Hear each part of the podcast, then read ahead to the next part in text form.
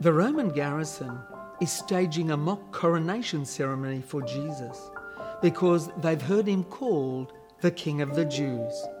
They placed a purple robe on him and then pressed a crown of thorns onto his head. And they began to call out to him, Hail, King of the Jews! Again and again they struck him on the head with a staff and spit on him. Falling on their knees, they paid homage to him.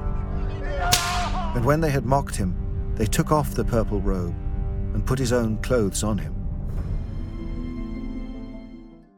The brutality of Christ's humiliation is staggering, and it's all the crueler because what the soldiers say and do is true.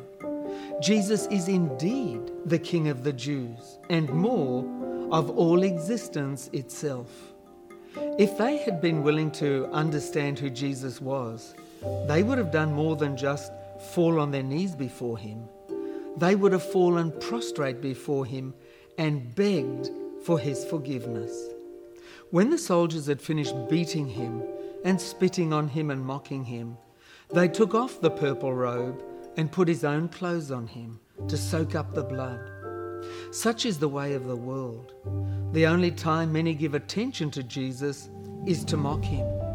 And after that, they just move on to other things and forget him.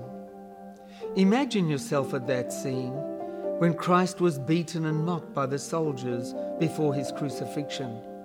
What would you have felt? What would you have said to the Lord? How would it have changed the rest of your life? The reality is, you don't have to imagine it because that scene happened. And so respond to that scene today. Find a place where you can pray and pour your heart out to Him.